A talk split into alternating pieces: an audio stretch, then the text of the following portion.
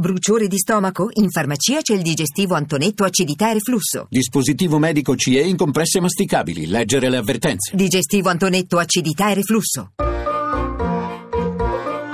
Accadde domani. Viaggio nella storia. 13 ottobre 1989 muore Cesare Zavattini. La morte sia semplicemente un trasloco, cioè si è mandati in luoghi lontani, diversi, capisci? Non si muore nel senso che si crede, ma si è dislocati, eh? traslocati in tanti posti eh, diversi con questo obbligo di non farsi riconoscere.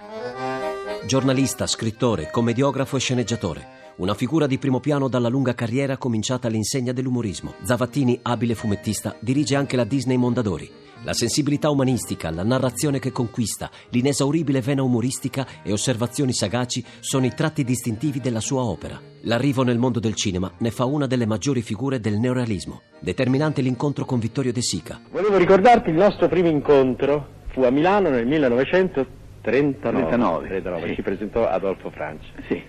E io ero emozionato di trovarmi Eh, di fronte al grande scrittore che io stimavo ed ammiravo moltissimo. Era uscito allora il tuo libro Parliamo Sì, tanto io, di io- me. io- ti, ho, ti ho detto, si accomodi. Ecco. È vero? Piuttosto imbarazzato, eh, tu ti sei seduto Su un quadretto appena dipinto sul da quadretto che era lì, è vero, e ti sei tutto imbarazzato di colori. te. Sì, quell'immagine appunto rappresentata appunto sul quadretto rimase impressa Sì. nella mia memoria.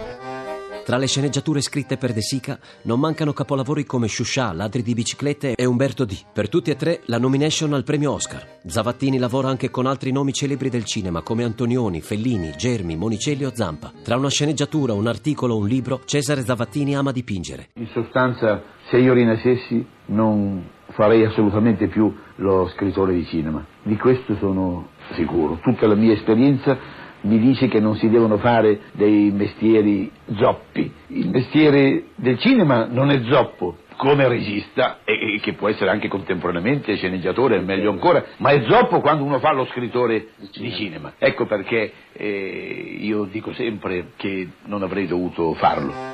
Si cimenta con gli autoritratti, tra i soggetti preferiti preti e funerali. Disegna grandi tele e minuscoli dipinti, altra espressione del suo talento artistico multiforme e geniale. A domani da Daniele Monachella, in redazione Alessandra Rauti, le ricerche sono di Mimmi Micocci, alla parte tecnica Alessandro Rosi, la regia è di Ludovico Suppa. Il podcast e lo streaming sono su radio1.rai.it.